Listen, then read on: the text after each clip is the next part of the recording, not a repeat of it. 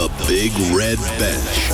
Saturday and Sunday from 6 p.m. Cork's Red FM. You're very welcome along to the Big Red Bench this bank holiday Sunday and oh to be in Thurles. What a game. It's gone to extra time in the Munster hurling final between Clare and Limerick and the ball has just been thrown in in the second period. It's Clare 25 points, Limerick 27, 2 points in it. We'll keep an eye on that over the next 10 minutes. Coming up this evening we get reaction from Dylan O'Connell on Ireland's lost Armenia yesterday deflating loss away to Armenia 1-0. New Cork City women's boss Danny Murphy joins us to discuss the plans ahead and the road ahead for the uh, Cork City women's team. And uh, Cork minor football boss Michael O'Brien reflects on a massive Munster final win over Kerry. That and much, much more coming up before 7.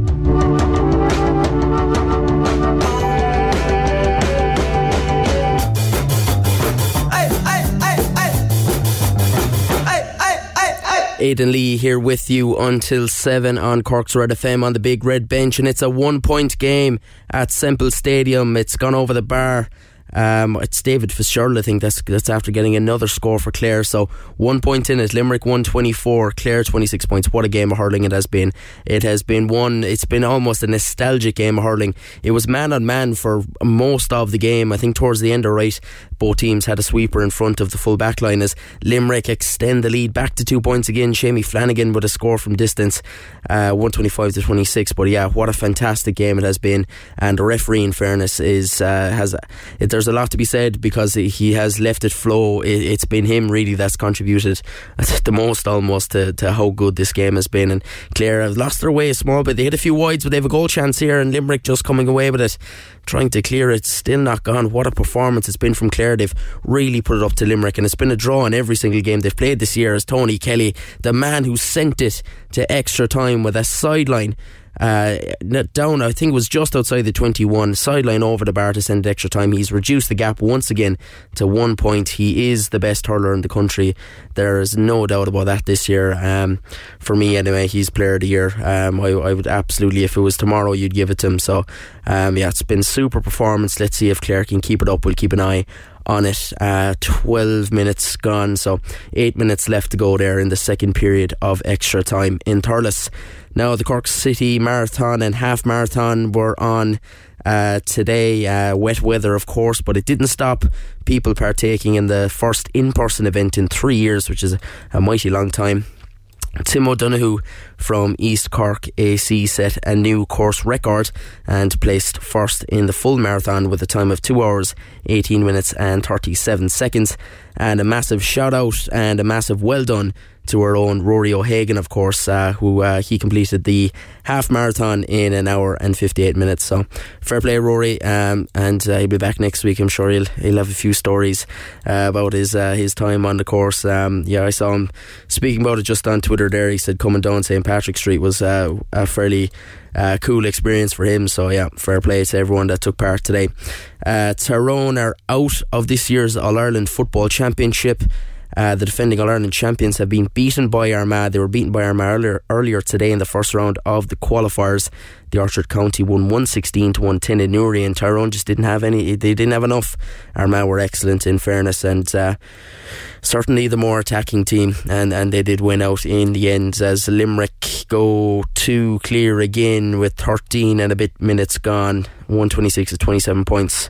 Uh, but yeah, Armagh now join Cork, Clare, and Mayo in the second round draw. The draw is tomorrow morning. Well, there's more than that, I suppose. In the in the second round draws, uh, try and pull it up here if I can. Um, I'll get the full list of teams, of course, who have the provincial losers as well as those who uh, are gone into the the second round.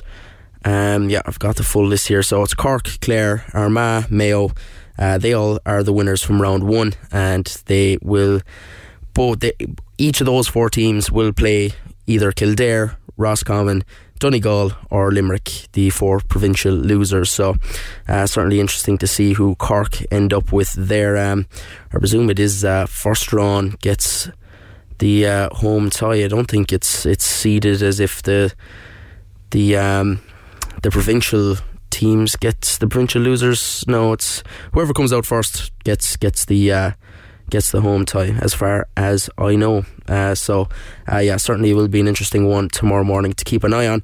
Uh, but yeah, back to Armagh and Tyrone. Uh, Armagh legend Aaron Kernan says they dominated their rivals from start to finish. You have to say that without doubt we were a better team. Uh, we mentioned at half time that obviously there was only the point in it and it, it wasn't reflective of how the first half went. There was a fear then that we'd left Tyrone in the game, but I have to say uh, throughout the whole second half, um, the pace that they're able to play with, the intensity in their tackling, um, they just controlled the entire game. A three point buffer now for Limerick in the Munster hurling final. 15 and a half minutes gone in extra time, and oh, it looks like it's going to be a fourth Munster title in a row heading to the Treaty County 127 to 27 points. It's the first time I think there has been a goal in it. Um, it's been such a tight game. And uh, I think Gearóid Hegarty is just down to cramp there. What a goal he scored in the first half, Gearóid Hegarty. Unbelievable. He just the height of him and the strength of him, he just came onto a breaking ball, flicked the ball over uh, the the Cork defender's head. It might have been Rory Hayes. I'm not entirely sure. I'll have to watch it back again. But and a superb finish then, low to the goalkeeper's left, shall we say, uh, into the bottom corner. Super super stuff. And they're looking for an insurance point here from distance. Is this gone over the bar? What a time for RTÉ Player to buffer. It did go over the bar. It's 31 points now at 27, 128 to 27 points. A long range effort there. So it looks like four in a row is going to Limerick. Sligo are into the Tailteann Cup semi finals following a dramatic penalty shootout win over Leitrim. The sides couldn't be separated after a 216 to 119 draw after extra time in Carrick-on-Shannon. And of course, penalties were on the cards in Thurles as well if, if it was going to go that way. Um, Aidan Devaney saved two spot kicks for the Yeats County to send them into the final four. Earlier, Westmeath joined Offaly and Sligo in the next round thanks to a 121 to 213 victory away to Carlow. Uh, had no problems in Brewster Park as they beat Fermanagh 216 to 13 points. Rory McIlroy has had a bit of a horror show. Uh, he's had a double bogey and a bogey to open his final round of the Memorial Tournament in the P- USPGA Tour. This was a competition he was in contention of yesterday before the start of yesterday's third round. I think he was two shots off the lead um, or three shots off the lead actually. He was five under, and I think Cameron Smith was the leader on eight under, and now he's three over after three holes, one under for the tournament. Shane Lowry is one over after seven holes, leaving him one shot better off than McIlroy. He's two under for the week. American Billy Horschel is out in front on 13 under. Leona Maguire is in the tie for 10th ahead of the final round of the US Women's Open in Southern Pines. The Irish woman shot a third round 68 to keep herself in contention of a top 10 finish. She's eight shots off the lead. Uh, she goes back out for her con- concluding round at 10 to 7 Irish time this evening. Australian Minjee Lee holds a three shot advantage on 13 under par. Wales and Ukraine are battling it out for a place in this year's World Cup in Qatar. An own goal from Andrei Yarmolenko, of course, the uh, West Ham player, has, or former West Ham player at least anyway, has the Welsh side in front um, as they look to qualify for their first uh, World Cup in 64 years. Uh, 1 0 at half time there to Wales in Cardiff. It's also half time the Nations League clash between Cyprus and Northern Ireland in League C, where it is nil all. Now, with uh, two, oh, just under two minutes left, it's Limerick 128, Clare 27 points, and the game will be over the next time I am back with you because we're going to stick with Nations League action now. And we're going to speak to Dylan O'Connell about yesterday's very disappointing loss uh, by the Republic of Ireland away to Armenia. Uh, the side lost 1 0 yesterday. I am joined on the line by journalist Dylan O'Connell to look back on a disappointing defeat yesterday uh, for Ireland away to Armenia. Uh, Dylan, thanks for joining us. Look, Dylan, um, a lot of possession on the ball. Uh, some I, I watched bits and pieces of it. I, did, I probably watched about about 70% of the game. I, I didn't keep an eye on it for the whole thing, but Ireland seemed to have a lot of the ball. They were creating some chances. What went wrong? I suppose you could only say it was a lack of composure up front. Uh, like, I remember they had one chance where a ball was put into where Callum Robinson won the ball from right position. The Armenian goalkeeper came off his line. He squared it to Chiedozie, and Chiedozie put it wide. There was another moment as well of the game where crossing into the crossing into the box. Chiedozie headed towards goal. He was he was unmarked. Uh, and he there wasn't the power in the header, it went wide. So there was this little bit of lack of composure as well uh, with regard to that. And like even if you look at the UEFA attempts, Ireland had 55 attacks in the game, but they only had two shots on target as well.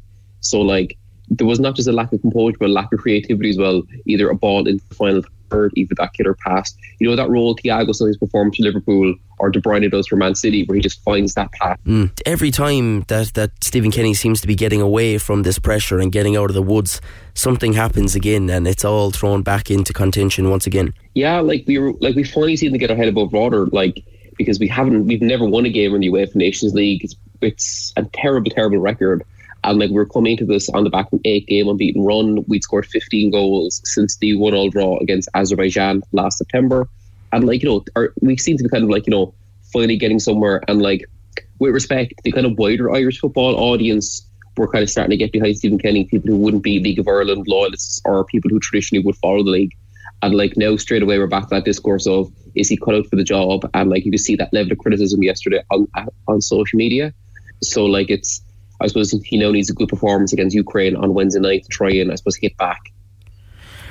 At the same time, it's hard for any manager to get a team scoring goals when we don't have a number nine, we don't have a prolific number nine or an experienced number nine at the international level. Yeah, like I suppose people, I think people tend to judge international football based off like club football. Where like you know, if you look at let's say the Premier League, you've let's say Haaland coming into Man City, even Alvarez as well from River Plate. Whereas with international football, it is very much about just getting the ball in the back of the net, and that's it. We do have forwards like we have Jones Young Bennett, we do have Troy Parrott, Jose Bennett, Callum Robinson, but like I'm not going to say they're not playing to a high level, but like again, they're not 20, 30 goal to season strikers. They're not an out number nine. They're forwards. They can play in a winger. They can play in a centre forward role. They can play as a striker, but they're not sole strikers. Like to be honest, I think Adam Idah was a bit a lost yesterday because he's the closest thing we have for a centralised striker. Yeah, I think his hold up play is far superior to anything that Troy Parrott is able to do, at least. And uh, like also Robinson isn't that player, as you said. He's he likes to, to take it on the turn and get in behind. Idah is a loss there uh, in terms of hold up, I suppose. Yeah, and I feel like that's what we were missing on yesterday evening was someone to either break the ball down inside the box. Like I know we did bring up John Egan in the last, I suppose, fifteen, last ten minutes. John Egan went up top as a striker, as like just trying to break balls down. But at that stage, Arme- like Armenia looked quite comfortable. Like Ireland didn't have the composure. We were trying to rush balls in. We are really lacking that centralised number nine. I suppose nine is the Robbie Keane role, but someone like just somebody can throw up top who's big and awkward.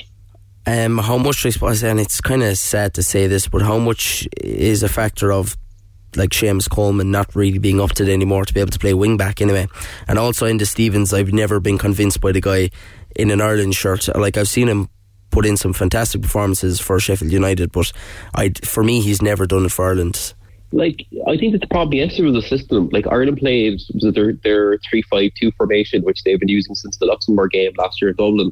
And like, that's a really good formation, but like it's a very defensive formation in the end of the day. Like you saw that against Portugal in the 2 1 loss last September, where it's very good for pushing teams wide, but it does have, have its limitations. So, like for all the good work Seamus Coleman tried to do yesterday, and then the Stevens, Stephen Kenny mentioned in the post match that Armenia did play five at the back as well. And like most, most tacticians and like football writers would often say that like if a team against playing let's say three five two came up against another team playing three five two, they dirty cancel each other out because like the benefit you get is the overlapping fullbacks going to the final third that cancel each other out because they've there's five against five there straight away. And like if you have two in the box, two centralized strikers, straight away you have three centre backs able to swat away balls. So like you saw a lot when teams started playing it against Chelsea back in 2017-18 in the Premier League. So I suppose yesterday Seamus Coleman did his best and so did Enda Stevens, but it was more with, with respect. Stephen Kenny got out taught by Armenia. He wasn't. He did it himself. Armenia tend to play 4-4-2. They don't tend to play the 3-5-2 game, which they did yesterday. Are we back now to it being three must-win games again for Stephen Kenny to almost keep himself in the job? Like I mean, he's hardly going to get chipped out of this stage, so close to Europe, European qualifying campaign. But for I suppose at least the narrative to to be put on hold, these upcoming three games, two against Ukraine and one against Scotland, are, are now really important, aren't they? Oh, Oh, one hundred percent. And like what makes I think the more the, the biggest pressure is the fact that Stephen Kenny Kenny's act a good setback Irish football by about ten to fifteen years, because like he's the first manager who's come from the League of Ireland since Eoin Hand, uh, since Eoin Hand, I think, in the 80s, and Brian Kerr, I suppose, would have still with Pats in the 90s.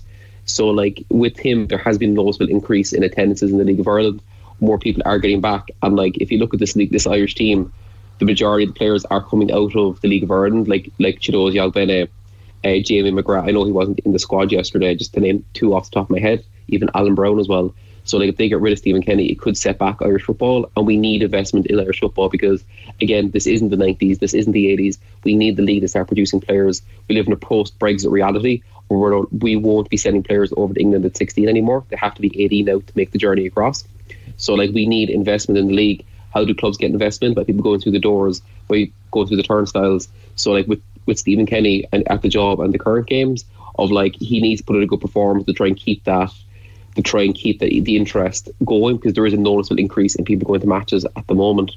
I suppose just to finish on a positive note, from a Cork point of view, four players uh, featured yesterday, and of course Caoimhín Kelleher in goal because I believe Bazunu picked up a bit of an injury during the week. But uh, great to see four Cork lads uh, in the green jersey. Yeah, it was fantastic, and like Alan Browne coming off the bench, like like Clevie made some really good saves at the start of the game. Uh, start like you, you, you can't fault him for the goal as well, even even uh, Stephen Kenny said that yesterday in the post match uh, press conference. He was there going, that was even a half chance. It was just a hit and hope kind of situation. You can't you can't fault him. John Egan did everything right. He tried to break down balls. Like I know this is I know if my auntie with my uncle kind of carry on, but like if Chiedozie had a little bit more power in one header, if the ball went an extra five centimeters, it was in kind of job. So like so like the Cork lads did did what they could, but like again, it was an unfortunate day. But it was still great to see so many Cork lads in the Irish squad. Absolutely, and hopefully we'll see them even more over the next uh, three games in the next couple of weeks. Uh, Dylan, great stuff. Thanks a million. Thanks, Aidan. Yeah, Dylan O'Connell there on uh, Ireland versus Armenia. We'll hear from Stephen Kenny in just a minute, but it is all over at Semple Stadium in Thurles, and it is Limerick who have won on a scoreline of 129 to 29 points against Clare after extra time to seal a fourth title in a row, the first time since 1933 to 36, uh, since they've picked up a four in a row. Seamie Flanagan, I believe, has picked up man of the match, 12 points. Um, he scored today. Uh, I presume most of them are from play. I don't think he was taking too many frees. Uh, Aaron Gillane, 17 points. Um, obviously was on free taking duties, and you know the likes of Colin O'Neill, Tom Morrissey, Colin O'Neill picking up two points Tom Morrissey with, with four points, but that Gearóid Hegarty goal, that superb goal in the first half of the game, was the difference in the end. And goals win games, and it's the old adage, but it's true. That's why people keep saying it. Peter Duggan uh, scored seven points uh, for Clare. Tony Kelly 19 points, obviously also on free taking duties, but he put over some unbelievable scores. That sideline to take the game to extra time, I think uh, it, it, will go down in, in the memory. Uh, well, hopefully, it won't get lost in in the memory because of the fact that they didn't go on to win it in extra time. But uh, what a fantastic score it was! Great game, and uh, yeah, it's uh, all about the uh, All Ireland quarterfinals now next week. Um, of course, it's it's Cork travelling to Corrigan Park, Uh, the uh, St John's GAA Club pitch which is kind of a stand in until Casement Park gets ready, which looks like there's a bit of movement on that recently. So, yeah, Cork go to Antrim and it's Wexford coming to Austin Stack Park in Tralee to play Kerry in a game I absolutely cannot wait for. I was really hoping it was going to be Cork because it would have been superb, but I'm sure a great Wexford crowd will come down to Tralee as well. And uh, yeah, next weekend it'll be a cracker uh, for hurling once again um, after this weekend. Uh, and also coming up later on, we'll look back at the Leinster final, of course, uh, Kilkenny edging out Galway, and uh, we'll we'll discuss the Shefflin Cody stuff as well. I don't know, I, don't know what to make of it at this stage, but uh, a bit of a mountain out of a molehill yesterday. I'm not sure what was going on. We will delve into it. If you have any thoughts on that, give us a shout, give us a text uh, 0868 104 106 or uh, contact us on Twitter at Big Red Bench. All right, let's hear from Stephen Kenny now on yesterday's disappointing loss away to Armenia. What went wrong? Right. Um, obviously, we, we lost the game. That's uh, a tight game, really, overall. You know, I think it's not a game that we deserve to lose.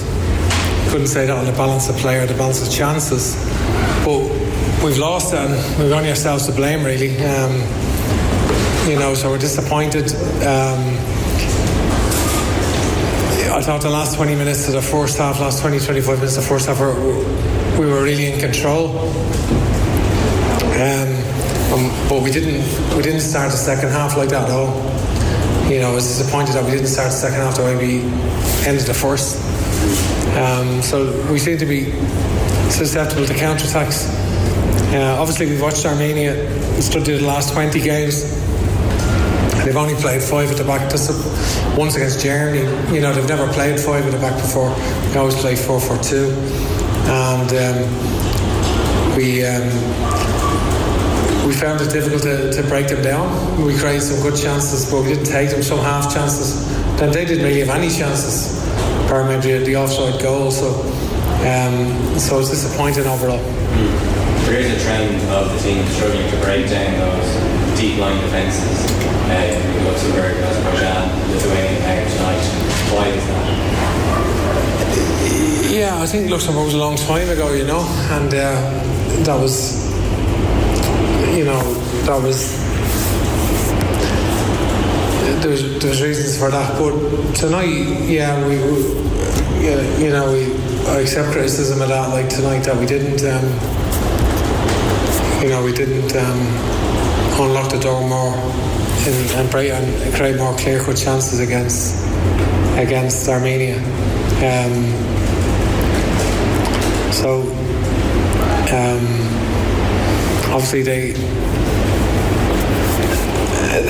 they defended the cross as well, and all of our one-two play at the edge of the box. They just got a lot of vital tackles and vital blocks at key times. I mean, we did get creative chances, um, clever passes. Jeff Hendrick through to Callum Robinson first half, and then obviously Chiedozie Ogbene's chance when Callum Robinson was involved in the move as well. That, that, that shot just missed the post, and then obviously we had a lot, a lot of half chances from corner kicks, free kicks. Chiedozie the header himself. Shane Duffy quite a few. John Egan. So you know we had most of the chances in the game. We just couldn't make them work, and they have scored from a position that's not even a half chance. You know they've scored an unbelievable strike, and we've we've got punished. And just my last question: Is it still possible to have this group? We've made life difficult for ourselves, but rather than focus on that, we've got to focus on just bouncing back against Ukraine on Wednesday. We've got two home games now. We've got a Ukraine and Scotland, so we've got to touch ourselves down. We're disappointed with ourselves. You know, we know we should. We know it's a poor result. We're well aware of that, and uh, we've got to dust ourselves down now for Wednesday. Then and then we'll end the live session. Did it concern you that for a lot of the game, Chiedozie was getting involved with his back to goal, perhaps because of his strength, and it was only late on when he was perhaps getting better chance that he created problems. Yeah, he's still causing problems. Um, he's pl- playing the same position that he's that he's always played in that front three. Obviously, late on when we changed it and put him as you know the right-sided uh, wider player, the wing back, if you like. Um, yeah, I see what He had that he was running towards the goal more, but um, he was causing problems for a lot of that first half for for, uh, for Armenia. Just in terms of being disappointed how he started the second, in terms of being disappointed, do you put that down to a physical issue or, or was it uh, a mental lapse or? I think they intercepted a couple of passes um, and broke quickly. The crowd then really got excited, but it broke quickly and nothing really came of the attacks for that period, but or the counter attacks, but they, they broke very very quickly, and um, we just needed to use the width of the pitch more, make the pitch bigger, and uh, needed to you know really stretch Armenia, and. Uh, we didn't do that the way I would have wanted. Um, so that was an issue. Yeah, Stephen Kenny there speaking about uh, yesterday's loss away to Armenia. 63 minutes gone in the World Cup qualifier between Wales and Ukraine, and it was, I suppose, always going to be a tough ask for Ukraine to go again after such a, an emotional uh, uh performance against Scotland to beat them 4 1. They looked absolutely drained after it and uh, yeah, they certainly left everything out there that uh, that that night in Hampden Park. They're down one 0 to Wales here, but look, they still have time to get a goal. And uh, what a story it would be if Ukraine got to the World Cup, and obviously equally with, with Wales looking to get to their first one in, in 64 years. So we'll keep an eye on that uh, as the show progresses. Now on to uh, the Cork City women's team, who have a new manager, and it's former Cork City star defender Danny Murphy. Uh, he got the role during the weekend. His first game was a tough outing last night against Peamount United, uh, losing 7 0. But um, look, plenty, plenty uh, to come uh, from the Cork from Cork City Women's, and uh, the, the, the work only starts here, I suppose. And I I spoke to Danny uh, earlier on today about uh, last night and about uh, all the work and the plans that he has coming up. All right, I'm delighted to say that I'm joined on the line by Cork City Women's new manager Danny Murphy. Danny, uh, congratulations and thanks for joining us. No, thanks. I appreciate it. Um, looking forward to it. Yeah, look, last night was a tough start, but I suppose against Peamount it was always going to be difficult. Yeah, listen, um, I, you know, I could have asked to come in a week later and like thinking that I've got a better opportunity. But to be honest with you, I knew yesterday was going to be difficult. Um, it was. It's not ideal having one night's training with the girls and then going in and taking the game. But to be honest, like, we've got a lot to learn, and I'd rather go in with a game against a team like Peamount and like you really get to see a lot. Whereas you could come in against a team who's not as good, and it just papers over things in terms of like the things we need to improve on and what we need to do.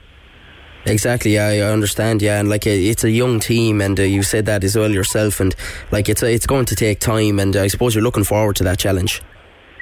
Yeah, no, listen, I'm really looking forward to. it. We've got a young team. We've got you know a group of girls there who I think they understand they, they need to understand very quickly what it play, means to play for Cork City. Um, and we need to be a team that are, are, difficult to beat. And, you know, at the moment, it's, I don't know, like, I could be wrong. And like, my first impressions of couple of it is maybe there's a, way too many girls there that are just happy to be at Cork City instead of actually wanting to progress and kick on from Cork City. Um, you know, for me, like, if you're just happy to be here because you want to wear the shirt, then maybe I need to start looking at other players and thinking about different things because I want girls who want to take the club to the next level and girls who want to be a part of the women's team and actually win things.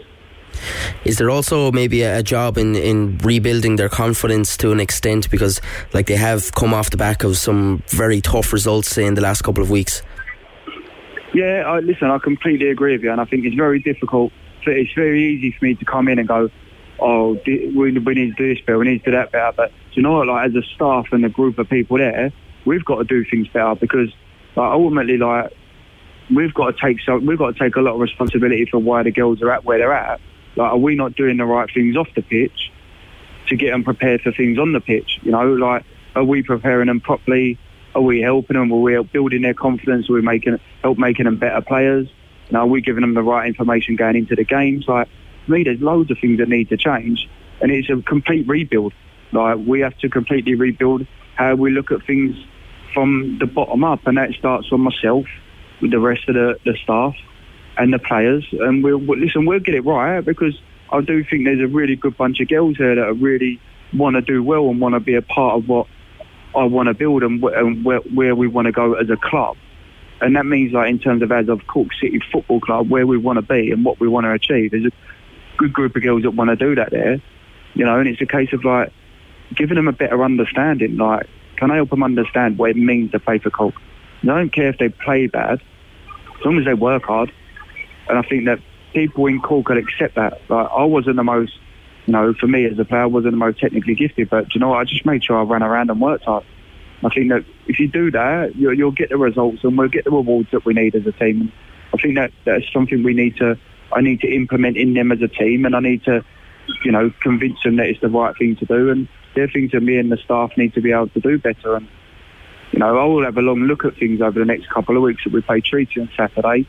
Not going to make loads of changes between now and then, but like after that, like I'm going to start implementing things that I think we need to do better. And you know, then the girls have had a week or so to get to know me, and and I spoke to a few of them on the phone today, and you know, asked their opinion, where they feel things need to be done better, what their thoughts and feelings are about it, and you know, they've been very honest about stuff, and I think you know, people know me that I'm quite an honest person anyway, and uh, you know, I, I just want to do, I just want to start winning games.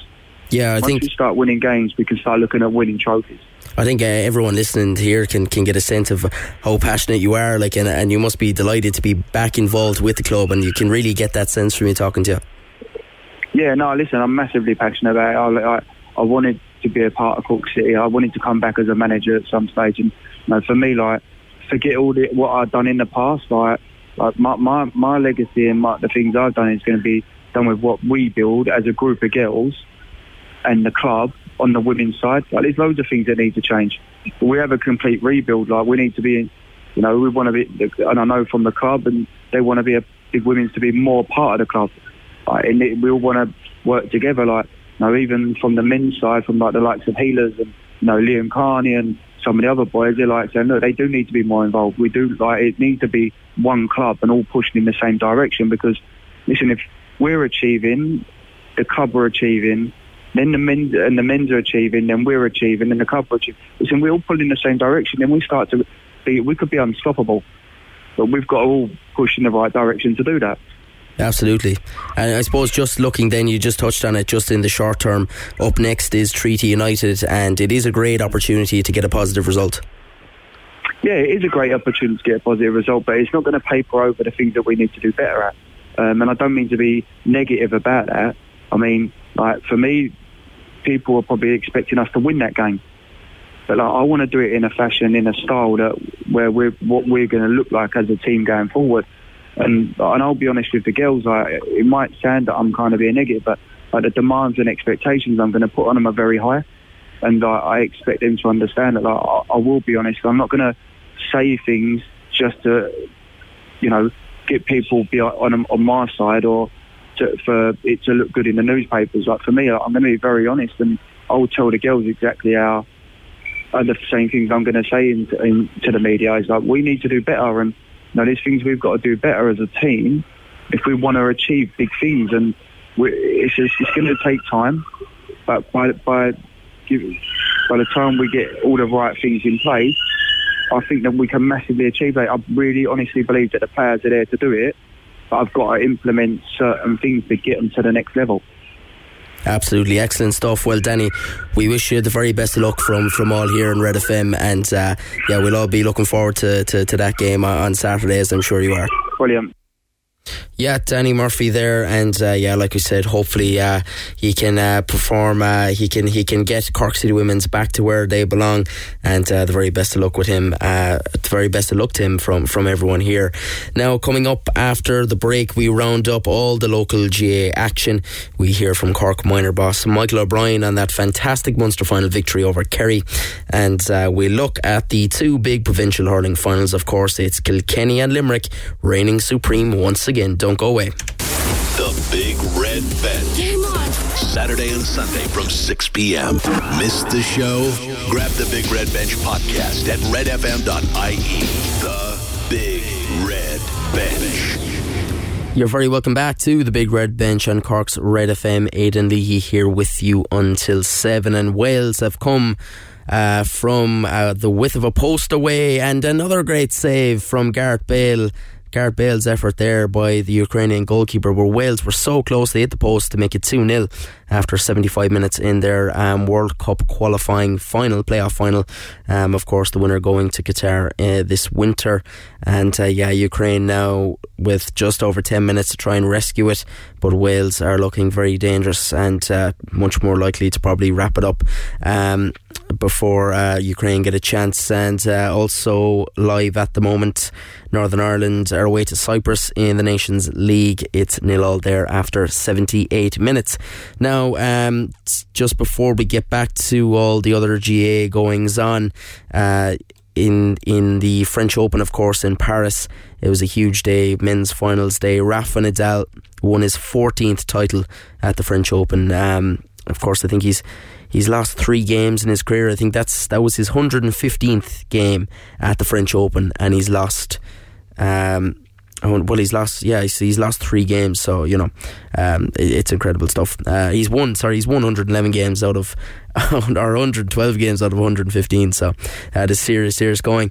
Uh, yeah, he beat Casper Ruud in the final. He dispatched the Norwegian in straight sets to clinch a record extending 27 Grand Slam title. Of course, the Spaniards now won two more majors than any other player. Of course, Djokovic and um, Federer on 20 slams each. So uh, Nadal pulling two clear, but it doesn't look like he's going to be playing too many more Grand Slam finals by the way he's speaking, at least.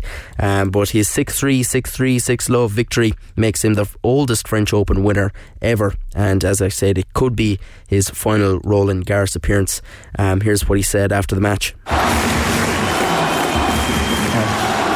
Merci. Merci beaucoup à tout le monde. Um, well, uh, first of all, uh, Casper, it's uh, it's a real pleasure to uh, to play with you uh, a final here in Roland Garros. Uh, you are great. Uh, I want to congratulate you for uh, an amazing career that you are having, and especially these two weeks. I think is a, is a very important step forward. So I am very very happy for you and for all your family, your team. You are doing great. You are great and very healthy people. So I am very happy for you and wish you all the very very best for the future. Thank you.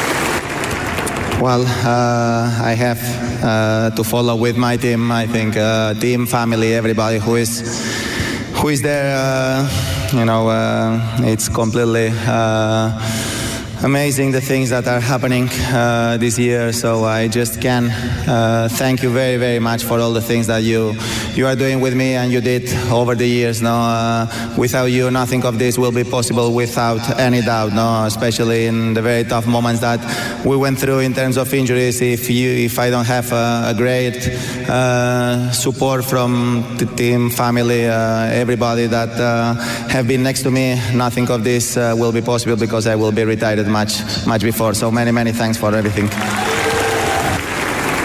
Well, uh, for me personally, uh, very difficult to to describe uh, the feelings uh, that I have. Uh, it's uh, it's something that uh, I for sure never believed uh, be here at uh, 36, being competitive again, playing in in the most important court of my career, one more time final means a lot to me. You know, means everything. It means a lot of energy to to try to to keep going. Uh, I just uh, want to say merci, merci beaucoup à, à tout le monde ici à, à Paris.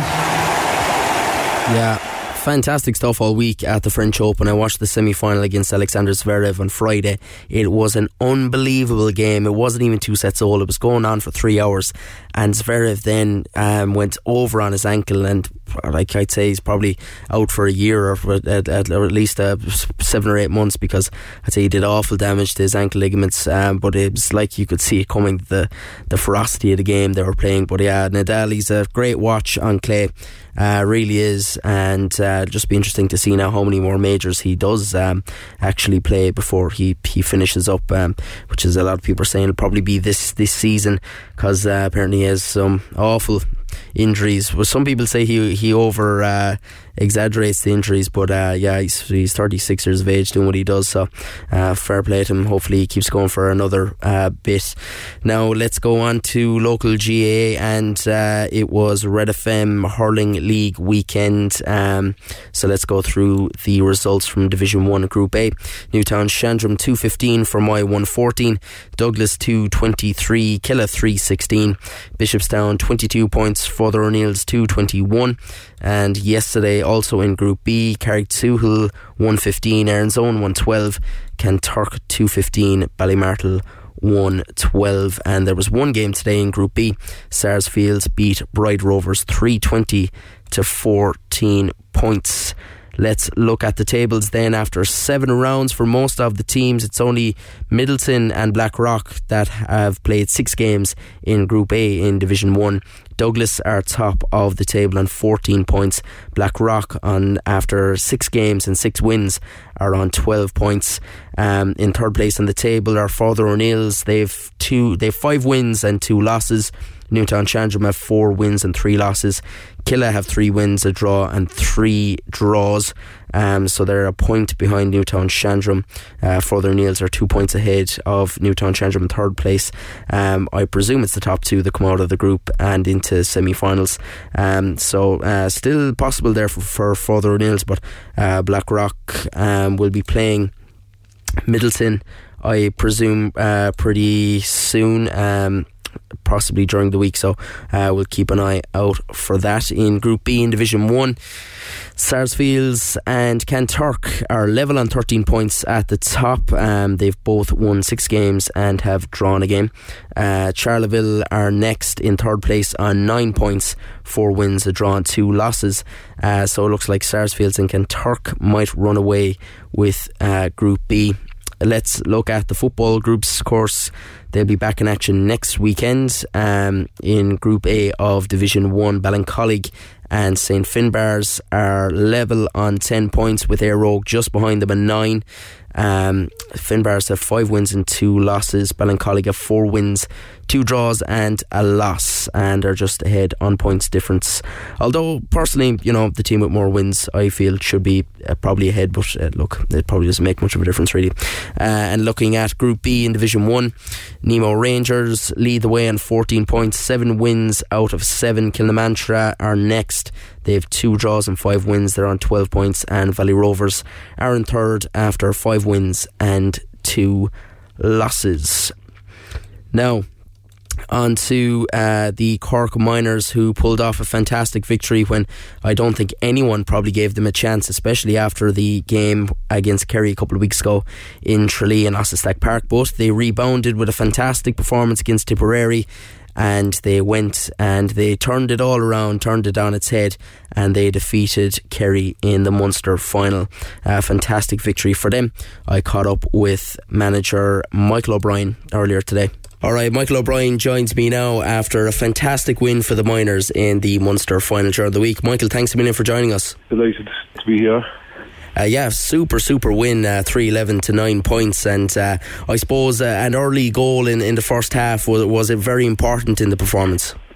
I know it, it was, and it, it, you need to get the, the look. Um, and it came off the, the post and came down, and Brian Hayes reacted really quickly to, to the ball into the back of the net. Um, so yeah, look, we were we were absolutely delighted with the, the performance and the character that the lad showed. I suppose it's a, it's a massive turnaround. It almost makes the game in Austin Stack Park even more confusing now. But I suppose it's just the fact of get maybe getting a couple of games into the guys to get them going. I know there's, no doubt the, the, the game against Tipperary really uh, got the belief back into the lads. The training after the Kerry game was good, even though everyone was bitterly disappointed. But again, they're, they're, they're very young and they, they, they bounce back really quick. You know, 15, 16 year olds, you know, they forget about, you know, what's happened in the past and they just get on with it, which is great that they don't dwell on it too long and they didn't. Um, and the, the first day against Kerry, just nothing went right for us, you know. And, yeah. and we knew that, like we knew there was uh, much more in the group and they really did show what they're, they're all about. And last Wednesday. Yeah, like and, and as we said, goals are so important. And uh, two one from play, I think, from Brian Hayes, like it's great going in a Munster final. I know absolutely. He he's a great player, Brian. Um, and and you know if he gets half a chance, that he he'll bury it uh, in the first half as well. He got a superb free from the sideline as well, you know, which was very important just to keep it going. When we did get on top after the first 15 minutes, we got four or five points without replying that period um, and and that, that, was so important. I suppose as well, like you knew the, the threats that they had through the likes of uh, Dylan and Lane, who caused a lot of problems in town, and you really marshalled them well. I know absolutely. Look, we, we, two, two, lads were given a specific job to man mark both them, and and then we, we were planning to protect them. There was another guy at the back, and uh, Kerry gave us that kind of sweeper by by by moving one of their forwards out. So worked a treat. So look, the I suppose the tactics of the day really worked for us. And now looking ahead, uh, an All Ireland quarter final coming up against Derry, you must be very excited going into it. I know absolutely. Uh, this is where you want to be in quarterfinals of All Ireland, um, and we know uh, Derry are a very good team. But look, we're really looking forward to the occasion now on um, Saturday. Fantastic stuff. Well, Michael, we'll let you get back to it. Great stuff. Thanks, William. Yeah, Michael O'Brien there. Fantastic uh, win for the Cork Minors. Now, let's uh, cast our eye across the Leinster final yesterday. Um, and of course, it was a third uh, title in a row for Kilkenny. And, uh, well, as as we often say, the, the hurling was almost a sideshow to the, the Brian Cody, Henry Shefflin uh, stuff. But um, uh, look, I, I listened to the game on the radio on the way home yesterday. Um, it didn't really get going. I mean, it, it was nowhere near the game today. But uh, in the end, it was Kilkenny 22 points, Galway 17. And here is the losing manager, Henry Shefflin, Galway manager Henry Shefflin. Yeah, disappointment is the, is the overriding emotion. I think uh, disappointing result, but more so a very disappointing performance. And that's probably the thing that probably hurts the most because if you go out and you lose a big game and you, you perform to somewhat your capabilities, you wouldn't be too bad. But not to perform at all, it's very disappointing. So that's the, probably one that's hurting the most. By half time, you were a point down, you had the win to come, and you looked in fairly decent shape at that stage. Yeah, but even the first half was just a very poor game. You know, I, I think for, for anyone, obviously Kenny are going to be delighted, but for the neutral watching that game, it was just stop start, never got any flow on it whatsoever. And um, yeah, there was no pattern of play. We'd no punch up front. Park Conor Whelan obviously was hurting him a little bit, but said, yeah, it's just, it's just it's hard to put into words because we didn't see this one coming because we performed fairly well in the round robin, you know, uh, top the group, probably should have even had all points, and, and there was a good energy about us. There was good work rate, there was good intent in everything we did, there was intensity all over the place, and training has been good the last two weeks. So uh, I definitely felt we'd get a performance, would it be good enough?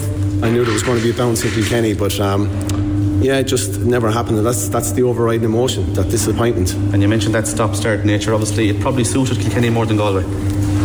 Yeah, maybe so. Obviously, TJ I think got 12 from frees and stuff like that. But to be fair, I think we were James Owens never really let it flow, but I think we were probably making it easy for him to make decisions by again just off it. You know, you're off it on the ball, you're off it off the ball, and when you go into tackles, if you're off it, if your hands are high, it's making it easy. So um, yeah, so that was that was kind of the way it went. And you mentioned Conor Whelan obviously got four points and played. The rest of the forwards, by their own standards, were very quiet today.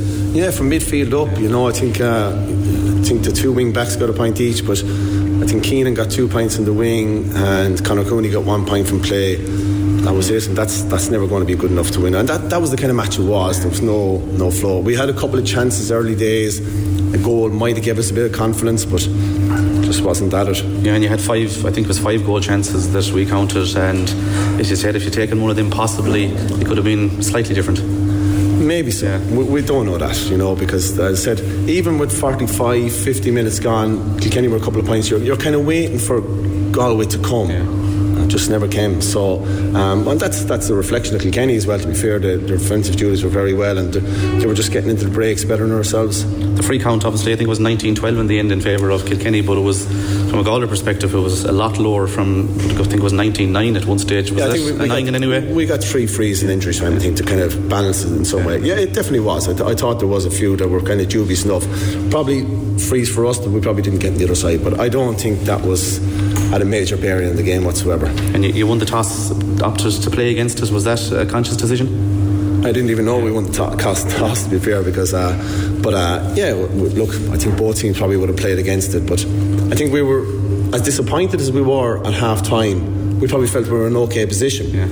But again, just never, never got going, never came at all. And it's two weeks' time now. I think the, the qualifiers, possibly the likes of Cork coming down the track. Uh, obviously that won't be easy now. It'll be hard to lift the players going into that championship. truthfully, if we perform like that against any team in two weeks' time, we will not win. So it's hurting tonight, uh, hurting tomorrow, and then you just get again and get back onto the training field next week and. Uh, you need to bring that hurt to the performance because we can talk and say all the words we want to, but you have to perform when the white ball is thrown in. Um, Henry, Kilkenny were sluggish against Wexford, and I'm sure you knew they were going to come in with a bit more fire in their belly. And generally, I thought Kilkenny they played the game on their terms more so than you would have liked. I'd say. Yeah, I, I think they probably did, Nicky. To be fair, they were probably but again, there was no flow to it, so I, I don't think it was actually it was actually a great game for Kilkenny either, you know. So, but I did think, like, I think the Wexford game was probably, I think Wexford performed very well when you look back on it. Kilkenny could have easily uh, got got there as well, but uh, I said, no, th- th- they were better than us and they deserved a victory. So, um, and probably had more scores. I'm not quite sure stats on it, but um, yeah, so they'd be happy the way the game went. They won. In terms of the uh, the Galway forwards, I think we need to give credit to the Kilkenny backs as well. I mean, Huw Lawlor in the second half picked up Conor Whelan, who was no question about it was the danger player there, and Mikey Butler grabbed a few balls. Paddy Deegan was on a run, and they all played well. You would have expected a bit more from your forwards, I'd say, in the second half, particularly when you had the win. Yeah, but sometimes when you're playing with the wind, you can puck it down long, you can kind of get sucked in, and they can get bodies back. And uh, look, the Kenny defenders were very good. I would say the Galway defenders defended uh, heroically as well, so that our full back line especially was very, very strong. So uh, it was a kind of game for defenders, wasn't it? Uh, yeah, yeah, but, but to be fair, Kilkenny played well, and obviously Paddy Deegan got a couple of scores from wing back as well, which which helped them. Three Leinster titles in a row for Kilkenny, and uh, I, I know you're in a different camp now, but it does say a fair bit about Kilkenny that they're still able to notch Leinster titles. I think you said it yourself, Nicky. That's the truth. Yeah. Oh, look, when they get to a Leinster final, they're going to be very hard bet. So, um, yeah, three in a row. It's, it's a fair going. For what are you going to do to your players in the next uh, couple of weeks? Because they they need a they need a bit of geeing up now. What, what are you going to do different? Different, I'm not quite sure because uh, you know we get back on the field, we go again, and. Uh, you know, you train and obviously you look at personnel and see if there's anyone outside the 26 that can come in. Is there anyone in the subs list that can make a start? And you have to relook at all those things. So I think the difference is probably personnel because I don't think you're going to change that much in two weeks. Henry. Is it getting easier or more difficult to face the player? Sorry? Is it getting easier or more difficult to face the player? What do you mean by that question, John? It's the second, second time that so it's the second time. Yes. Um, I wouldn't say it's much different. You prepare for it, and it was only five weeks ago we played for him, so don't really get the results. But so, I, am not quite sure your question. Because you're playing Kilkenny, your own county, for a second time. That's the question I'm asking. So is it more difficult or easy to play them? But it's, it's the same. It's, it's easier the more that you play. No, I wouldn't say so, no, because they're a difficult team to play against. That's fine. Yeah. Hey, we'll take a positive, Henry. Coming up to the match, if you said you'd hold Kilkenny scoreless, which you did, and yeah, from goals, scores, goal, yeah. goals, I mean, sorry, and Kilkenny get 19 points, you'd give yourself every chance coming into it. So the point I'm trying to make here is up front, maybe the forwards just didn't click today, did it?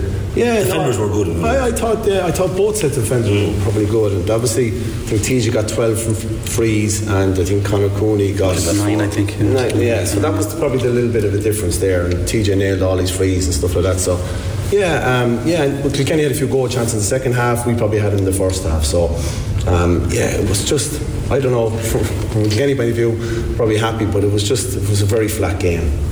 Mm, tense interview with Henry Shefflin after the game. There, um, I was, I, I, said I'd play Shefflin instead of Cody. I thought it'd be a bit more interesting, and also there's a massive prospect of Cork ending up facing Galway. And instead of hearing what Brian Cody had to say at the end of yesterday's game, we're going to hear from Limerick manager John Kiely after his side won their fourth Munster title in a row. Yeah, listen, we're all a bit exhausted after it. You know, it was it was a, a, a thrilling encounter. You know, proper proper game. You know, both sides were, went at it from the very get go. It was very physical. I suppose the conditions probably linted to it being you know that, that kind of a game as well. But you know, both sides were really honest in their endeavour, and uh, I'm just really proud of our guys the way they stuck at it. You know, it wasn't really maybe going our way at times, and you know sometimes that, that's just the way the game flows for you. But you got to just keep after it and keep at it. And I was really proud the way our lads did that. When people talk talk about the character and the experience of squads. Was that evident in the early stages of the first period of extra time where you just got that little cushion that put the pressure back on Clare? Yeah, listen, we've been here before. You know, we've come through these types of games. You know, Cork in 2018. You know, we had these reference points that we can look to. You know, for confidence that we can do what we're looking to do. And uh, I think you know we've also got a squad that we have complete trust in. So the lads coming off the bench had a massive impact on that game for us. You know, every one of the lads coming off the bench made a huge impact, and uh, you know that's what it takes in order to win these tight battles is for fellas to come off the bench and make you know finish the game out for us. So uh, really, really happy with the way they did that. You spoke before the game about refocusing and, and perhaps maybe reinventing certain aspects of your game from what's gone before. How's satisfied are you with the performance in light of the expectation or the demands that you've collectively placed upon yourselves? Yeah, listen, I don't know whether we've hit those or not, but uh, what I will say is that the challenge that was put before us by by Clare was an immense challenge, and you know we ha- it, it, took everything within our power to you know get on top in various areas. You know we struggled again on the puck out side of it. Again, that's a huge nod, I suppose, to their their contribution. But you know in the second half and in at the time we got on top of those areas, and I think they were key to us uh, closing out the game. Four in a row. It's a long, long long time since the Limerick team has done that in Munster, and we can see from the, the fans the hunger for success is as strong as it's ever been. And this group they'll celebrate that tonight, but I'd imagine you refocus very, very quickly. Yeah, it wasn't a part of anything we spoke about in the last you know couple of weeks. I think to be fair to the supporters, you know, we saw it during the springtime, you know, when the team wasn't maybe playing at its best and maybe struggling a little bit, you know, the supporters were always there for the team. I think the supporters have a great connection with this team and I think they really appreciate the effort that the lads have put in over the last five or six years.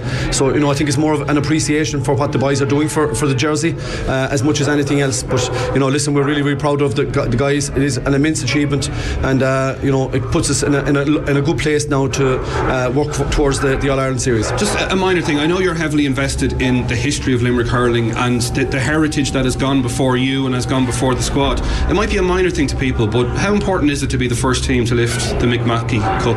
Oh, sure. It's, it's the Mackey name is just synonymous with Limerick hurling and we're, we're, very proud to have been a part of that group that did that, you know, uh, hugely proud of it, and it's something that nobody can ever take away from us, you know, as a group. So we're.